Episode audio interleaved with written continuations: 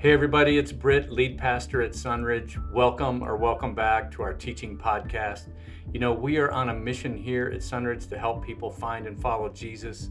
We believe in the good news that Jesus welcomes all, regardless of how far you feel from God. That means we're a great starting point to explore Christianity or to sink your spiritual roots deep as a devoted Jesus follower. If you'd like to know more about us, just check out our website at sunridge church dot org. And of course, we'd love to have you drop in anytime for a visit to learn and worship along with us. And now, here's our teaching for this week. How are you guys doing? Awesome. Uh, my name's Britt. If you don't know me, you can sit down, or you can remain standing for my entire message. I don't care. Do what you want. uh, and even if you're joining us online or you're here on our campus, we're just so thrilled that you're here uh, to be with us. You know, we are in a calendared study of Luke. That's how we've talked about it. We went from Christmas to now, right? But another way to look at this is kind of like a college course, if you think of it this way. And today is the end of the semester and your last class. So congratulations, you made it. Yeah, you should applaud. And uh, there's going to be a party in the basement at Dykstra Hall uh, later tonight. And uh, all of you, all of you, uh, you're going to get the units for this course, and they're going to count towards your degree. The only change I would make from your typical college classes is I recommend that you keep this textbook because you're going to need it in the future. And by the way, I want you to know, as your professor, I do realize that many of you chose to skip this class often uh, during the course of this semester, but I'm going to pass you anyway. Because the point here is that we live this out, not that you sit in these seats every Sunday. Before we jump into like this last chapter of Luke, I want to uh, look at where we've been, okay, where we started. Uh, we started with the birth of Jesus and all the people and the events that surrounded his arrival as the Son of God. And then that story accelerated. And only a half a chapter is dedicated to those uncomfortable adolescent years that Jesus had. And we went almost right to adulthood. And uh, we found Jesus' ministry beginning in uh, northern Palestine in a region that's, that was then called Galilee. And he spent months there, picking a team, interacting with people, accumulating followers, teaching, living with, uh, and working with this group of people that was becoming part of his team. And then his ministry started expanding. And he started moving toward south, toward Jerusalem. And his, a lot of things got more intense. His teaching got more intense. And the people's response to him uh, intensified. And, you know, you kind of f- find yourself thinking, you know, Jesus, just back down a notch, okay? Just like click back just a little bit, but he doesn't. Instead, he keeps, you know, going for it. And he starts asking things of the people that follow him. Rather than just performing miracles, he's sending them out on assignments. And he's debriefing with them when they come back. And in spite of that, even you know, his ministry actually getting more difficult and his teachings more direct, uh, the crowds keep getting larger. And then they arrived in the holy city, kind of the, the ultimate place that Jesus was headed, the city of Jerusalem, for that big religious celebration called Passover. And it was typically a week of family and worship and traditions that traced back at that time hundreds of years, even then. And then we saw how quickly the whole thing turned. Right, Jesus enters the city with celebration and a parade in his name, and Holy Week turns to Hell Week.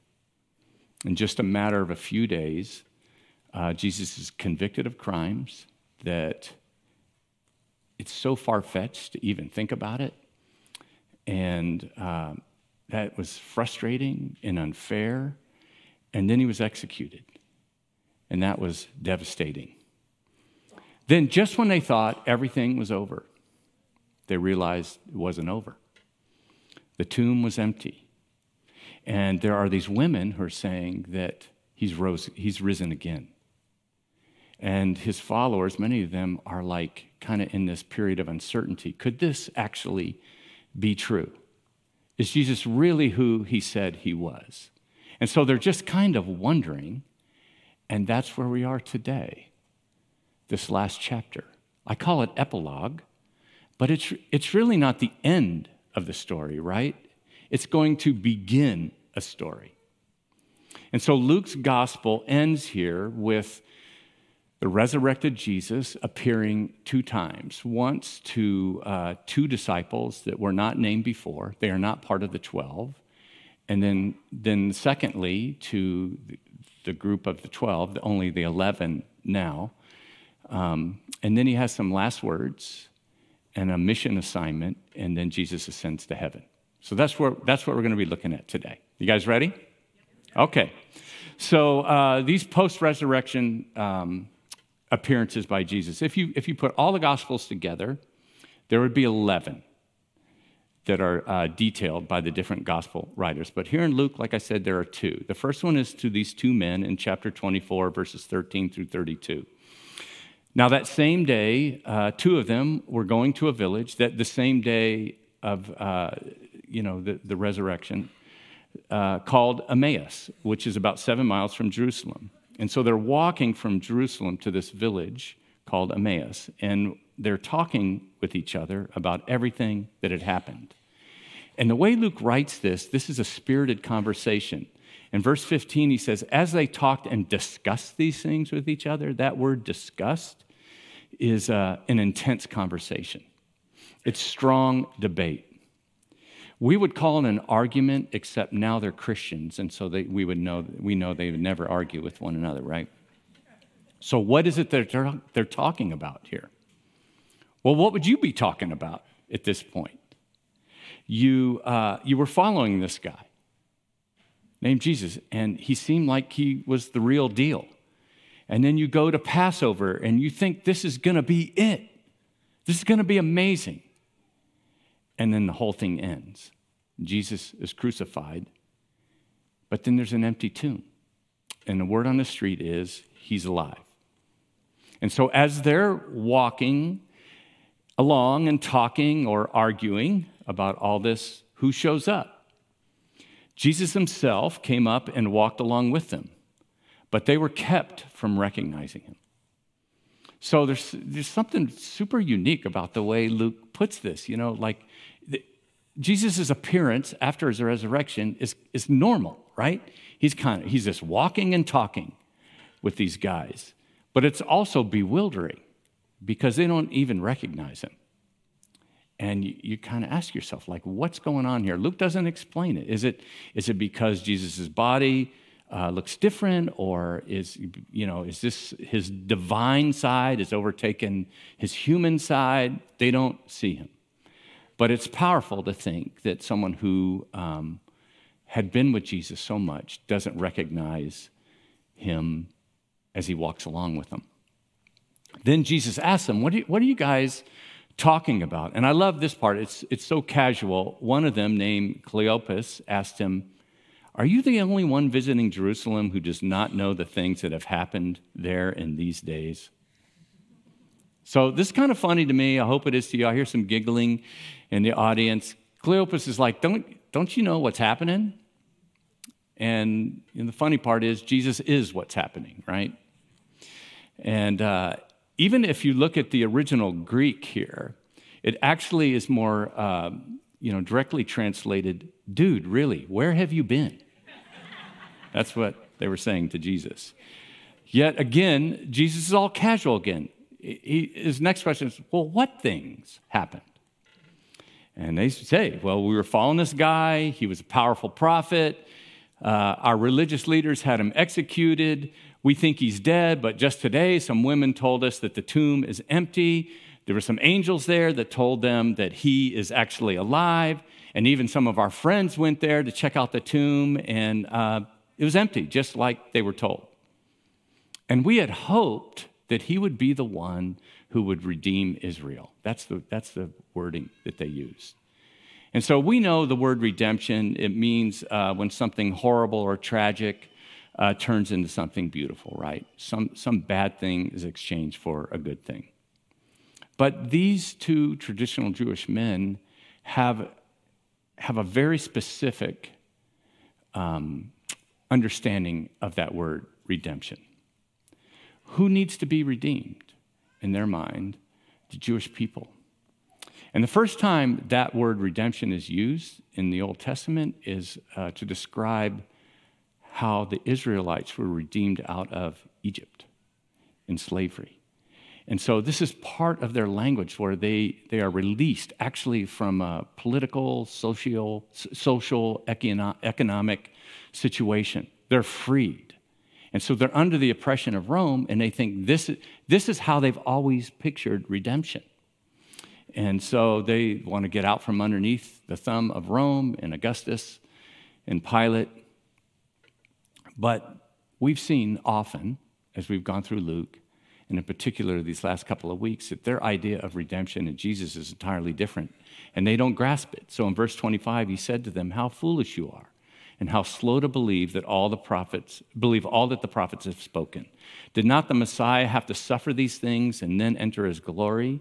And beginning with Moses and all the prophets, he explained to them what was said in all the scriptures concerning him himself. So again, if you translate this directly from the Greek to modern language, it says, "You guys are so dumb, for real. You're foolish." And then he reminds them of what the scripture said about the Messiah. And he, Jesus walks them through their own Old Testament scriptures, beginning with Moses, through what the prophets had taught. And he concludes with, this is exactly how the prophets said this would go. The scripture says that the plan for the Messiah will be first suffering and then glory. And you know, after this Bible study led by Jesus, they still don't get it, which gives me hope. They're stimulated by it, though. They want to know more because they ask him to stay. They want to, they want him to spend the night with them and share a meal. And it's during that meal that they recognize him, and then Jesus disappears. So it's kind of a delayed response. In verse thirty-two, they asked each other, "Were not our hearts burning within us while he talked with us on the road and opened the scriptures to us?" And like just like a little footnote, isn't it like sometimes there's you see things later in the Bible that you never saw before, and you think, "Man, why didn't I see it then?" That's kind of what happened here. Then Jesus appears uh, to the eleven. Uh, the like the traditional disciples that, that we think of. And uh, that's in Luke twenty-four, verses thirty-three through forty-nine. And I don't know why uh, these guys didn't just take a selfie and then text it to their friends, but instead of that, they go all the way back to Jerusalem to tell them. And in verse thirty-six, while they're still talking about this to the eleven, Jesus himself uh, stood among them and said to them, "Peace be with you." And they were startled and frightened, right response, right? Thinking they saw a ghost. So even though Jesus greets them with a word of peace, they're freaked out because they think he's some type of demonic spirit or a ghost. And then Jesus, again, he's like, he becomes so normal in this way. He uses their physical senses to show them that it's truly him. He says, "Look at my hands, look at my feet, touch me and see." And then he normalizes his presence further by doing such a normal thing. He says, "Do you have anything to eat?" And they gave him a piece of broiled fish, and he took it and ate it in their presence. So basically, Jesus is just saying, "Look, I'm that Jesus. I resurrected, I haven't, but I'm, I have a normal body. You can touch me. You can see the results of my execution. I consume food." And then Jesus takes another opportunity to, for a teachable moment. And once again, he says, "Remember what I taught you?" In verse forty-four, he says to them, "This is what I told you while I was still with you.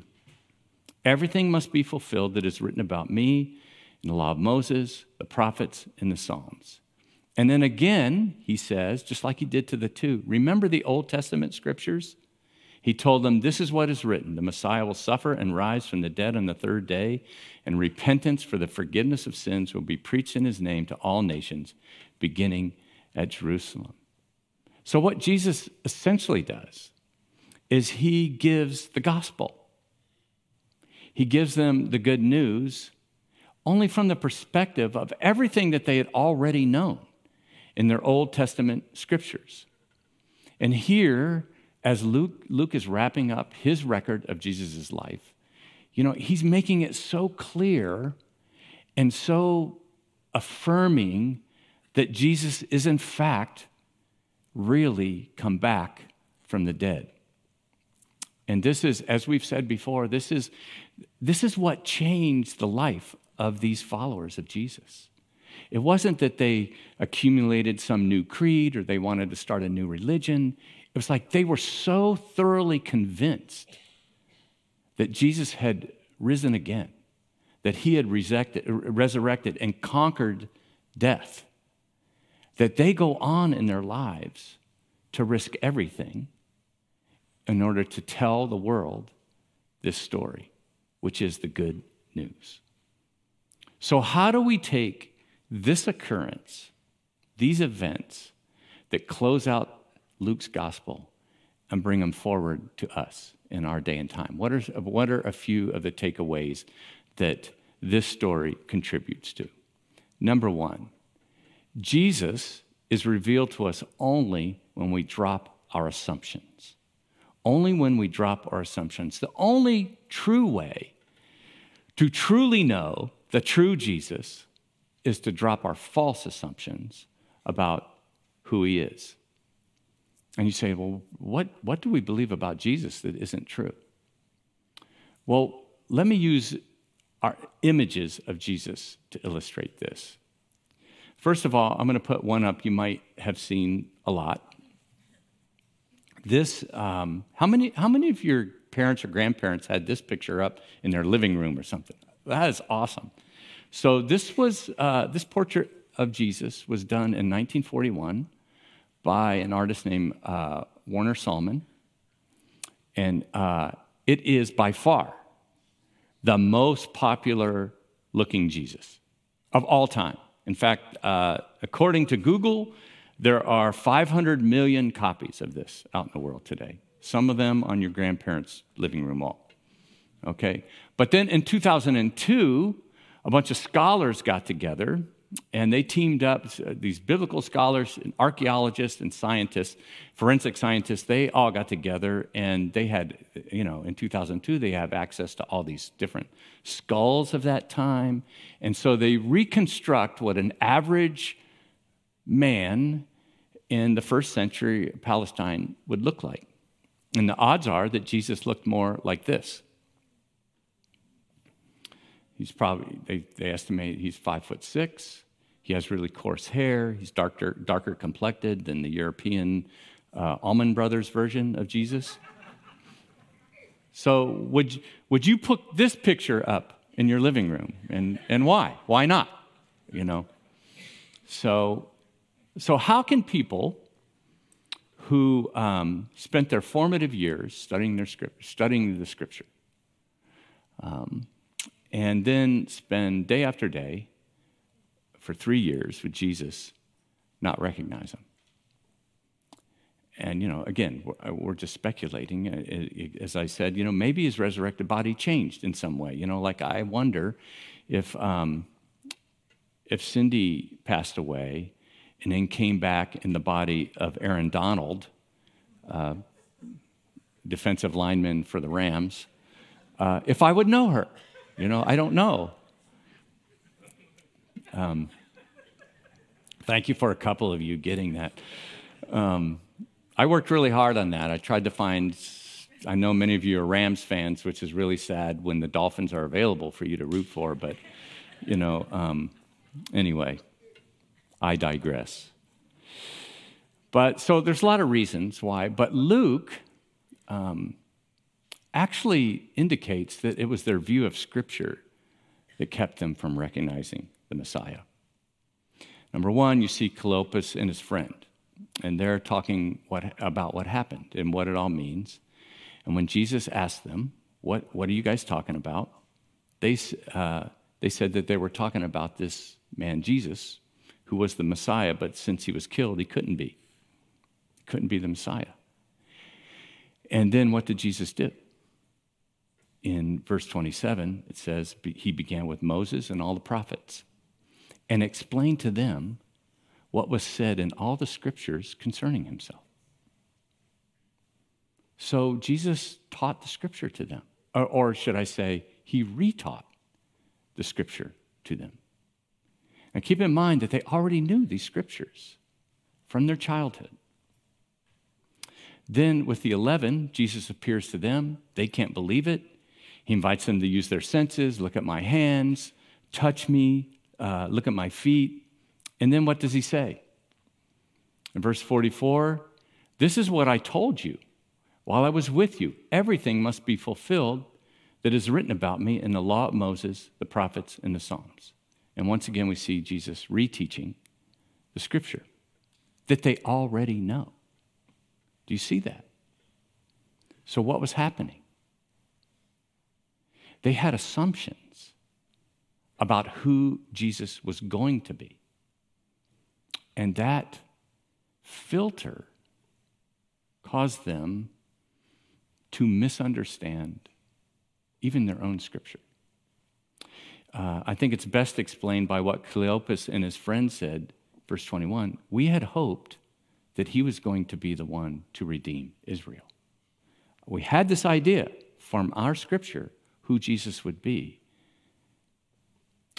But that was through an assumptive filter. They had all these hopes and expectations, in other words, assumptions about who he would be, and that was their filter, and it caused them to misunderstand Scripture. In fact, in verse forty-five, Luke says that he opened their minds so that they could understand Scripture. What do you think about that? Do you, do you think, wow, how, how how could that be?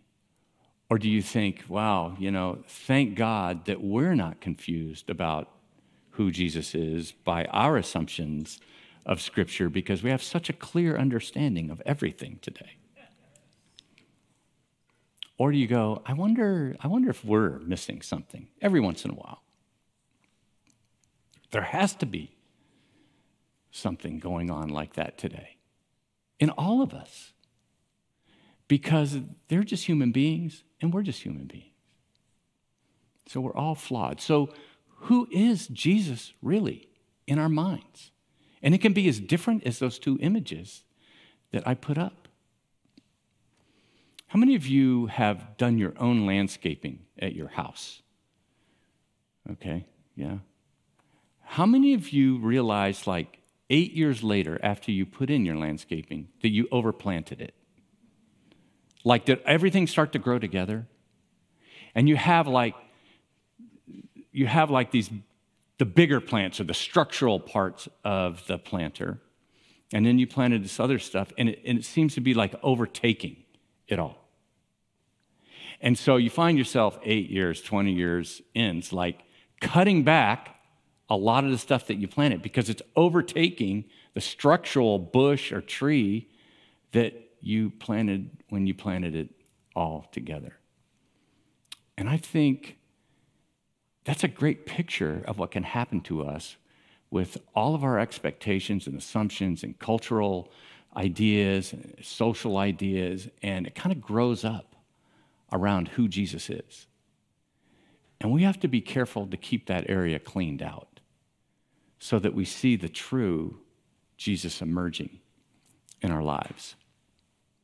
I mean, how many, how how long has it been since you just, you're reading your Bible or listening to a message and you're like, I never thought of that. Like, and like there was like a shift in what you understood about Jesus. These men studied their, the scripture their whole lives And they walked with him.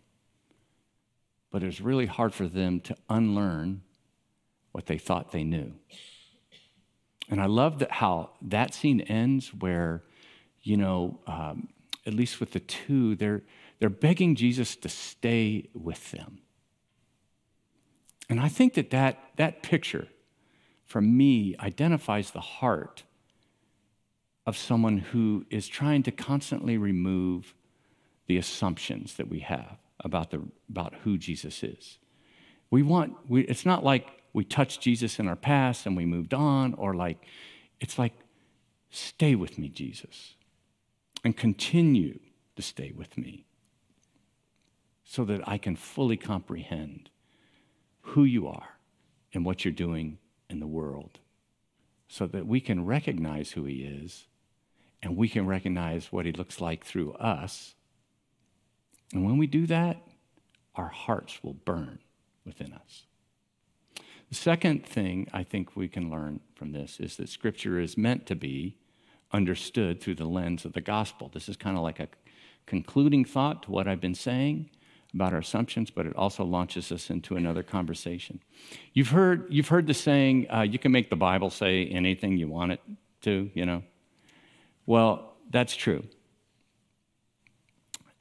But one of the things that will keep that from happening is that when we read Scripture, when we interpret it, when we try to understand it, to realize that it's meant to be viewed through the gospel, through like a lens.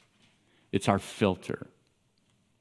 And the gospel is the good news that God loves every person that was ever born, and he gave his life for every sinner. And that no person is so far from God that God's love cannot reach him. And no person is so awesome that they don't need desperately the love of God in their lives. The gospel, then, is not just a topic we find in the Scripture. It is the point of the Scripture. And there's a big difference. Jesus revealed to these first century traditional Jews who were following him the best that they could, um, how the gospel was in their Old Testament Scripture. The Messiah will suffer and rise from the dead on the third day, and repentance for the forgiveness of sins will be preached in his name. From their scriptures. See, without the gospel as our lens, when we read the Bible, it becomes less a redemptive work in our hearts and in the world that brings people to God, and instead it becomes kind of like a rule book, or a how-to manual, or a tool to condemn others and affirm myself, or a reference to reinforce all my already held biases. It can even become a political manifesto. And the end result of that is that Scripture is misinterpreted, and we are nothing like Jesus.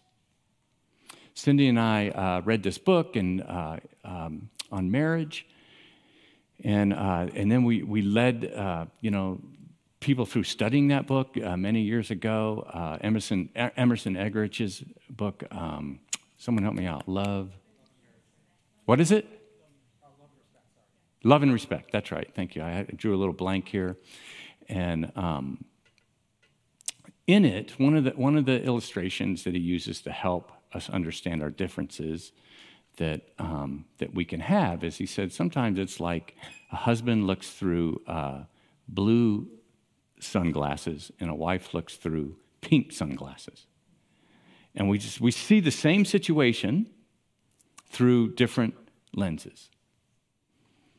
As Jesus followers, God compels us to look at the world through gospel lenses, to have a gospel world view. And, and that means in every regard of my life, in every aspect of my life. So even as I read Scripture, I'm looking at it through the lens of what God has been doing in the world from day one, which is to redeem human beings, that they might live out his image in the world and reflect who God is to the unbelieving world. So is the way that I read Scripture leading me to be a witness of the good news of Jesus Christ? By that, I don't mean watered down, I mean full strength. Like Jesus said in verse forty-eight, you are witnesses of these things. Does the way I read Scripture bring me to that where I witness of the good news in the world around me? Is my understanding in my reading of the Scripture, is it helping me understand how to be a witness of the good news in the world? As I read, am I discovering how God has called and empowered me to bring living hope to the world? And as I re- is my Bible study or the messages that I listen to or the podcasts causing me to have a longing to live out the new commandment of Jesus, which is to love one another as he loved. Remember, the rule one, rule one and rule two is to love God with all your heart and then to love your neighbor as yourself. But Jesus said the new commandment he brings to us is to love one another as he loved us. Is my understanding of Scripture leading me to that? And when I think of that, that's mind-altering in how I approach Scripture and how I do relationships or conflict or how I see events in the world. It affects how I can sense God wants me to be when I feel hurt or misunderstood or wronged or under pressure, or when I see that the world is messed up and people are messed up and it, and I'm anxious or I'm uncertain. If I'm reading the Scripture with that gospel lens, that causes me to have a gospel world view, and then I'm looking at every one of those things in my life as a, uh, an opportunity to witness of the good news of the gospel. And here's what I discovered about that. And this is the last point. A deep abiding joy comes from living out that mission of Jesus.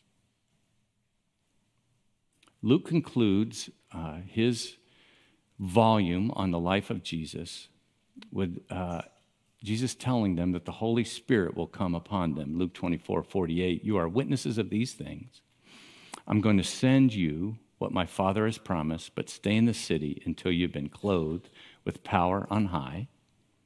And then Jesus blesses them and ascends to heaven. Verse fifty, when he had led them out to the vicinity of Bethany, he lifted up his hands and blessed them. And while he was blessing them, he left them and, and was taken up into heaven.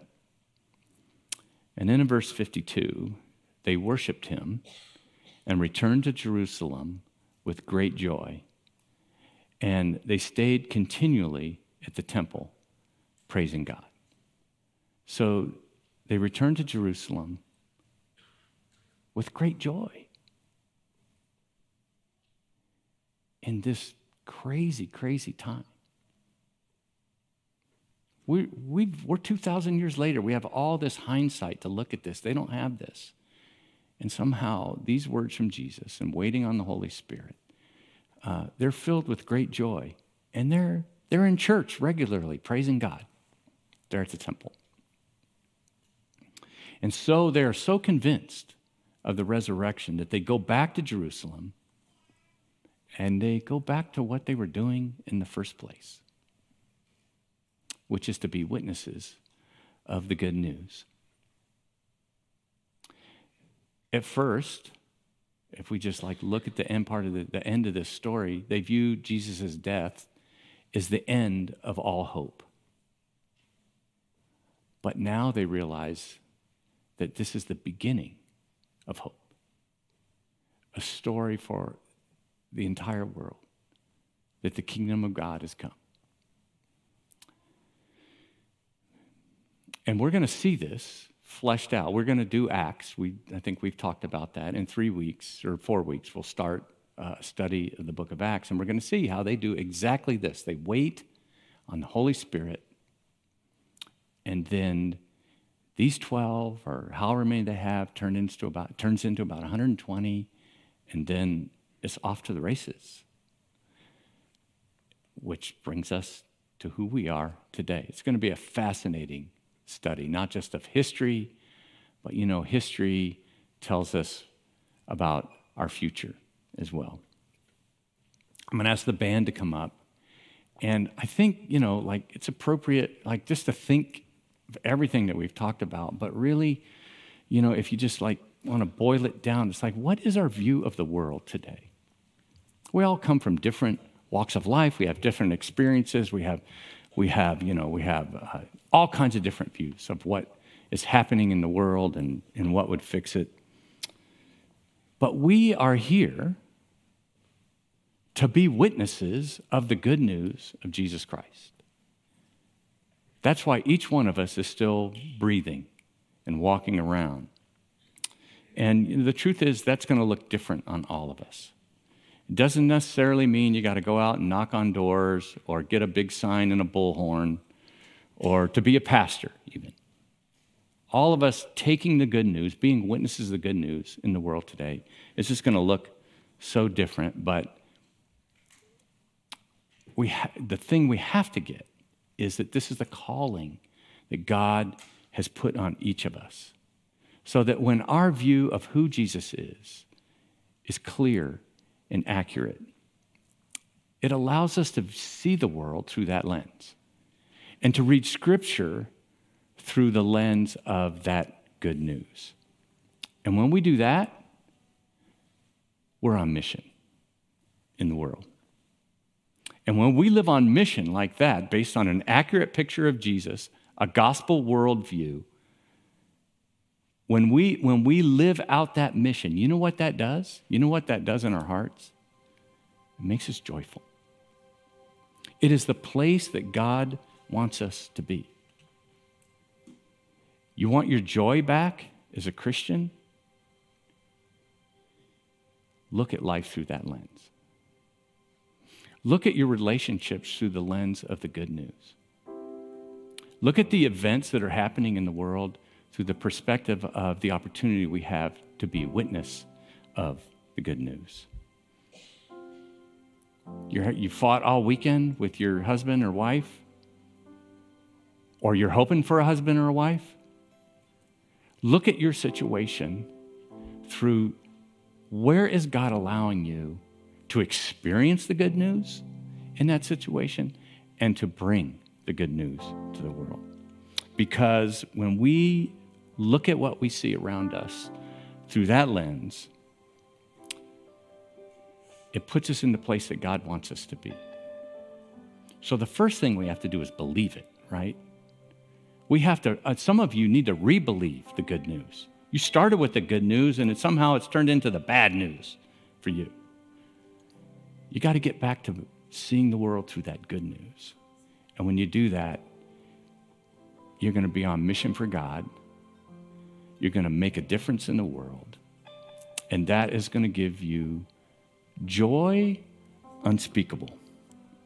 And we're going to see when we get to Luke, or uh, to Acts, that the disciples were totally on point about this. They were single-minded about it. And you know how the world changed, right? You know the impact that they made. And you know with all the stuff that they face, and I I mean, I can't wait to tell you some of those stories. And if you've never read Acts, I can't wait to tell you that story. I hope there's a few of you out there that have never read it. It's fascinating. But one thing you'll see is they are so joyful in their lives, no matter what was happening. Can you imagine what that would be like? What would it be like in your life tomorrow if you lived differently like that? Or what would it be like for the impact of this church and this community if we were those people? Let's do that. Let's, let's drop our assumptions. Let's look at the world through the gospel, and let's experience the joy that comes from that. Let's, Sunridge, let's stand and worship together. Thank you. Hey, everybody, it's Britt again. Thanks for listening. If you need something, if you have a question, or you'd just like us to pray for you, you can reach us through email. info at sunridge church dot org. We hope you'll listen in again next week, but in the meantime, Keep helping people find and follow Jesus.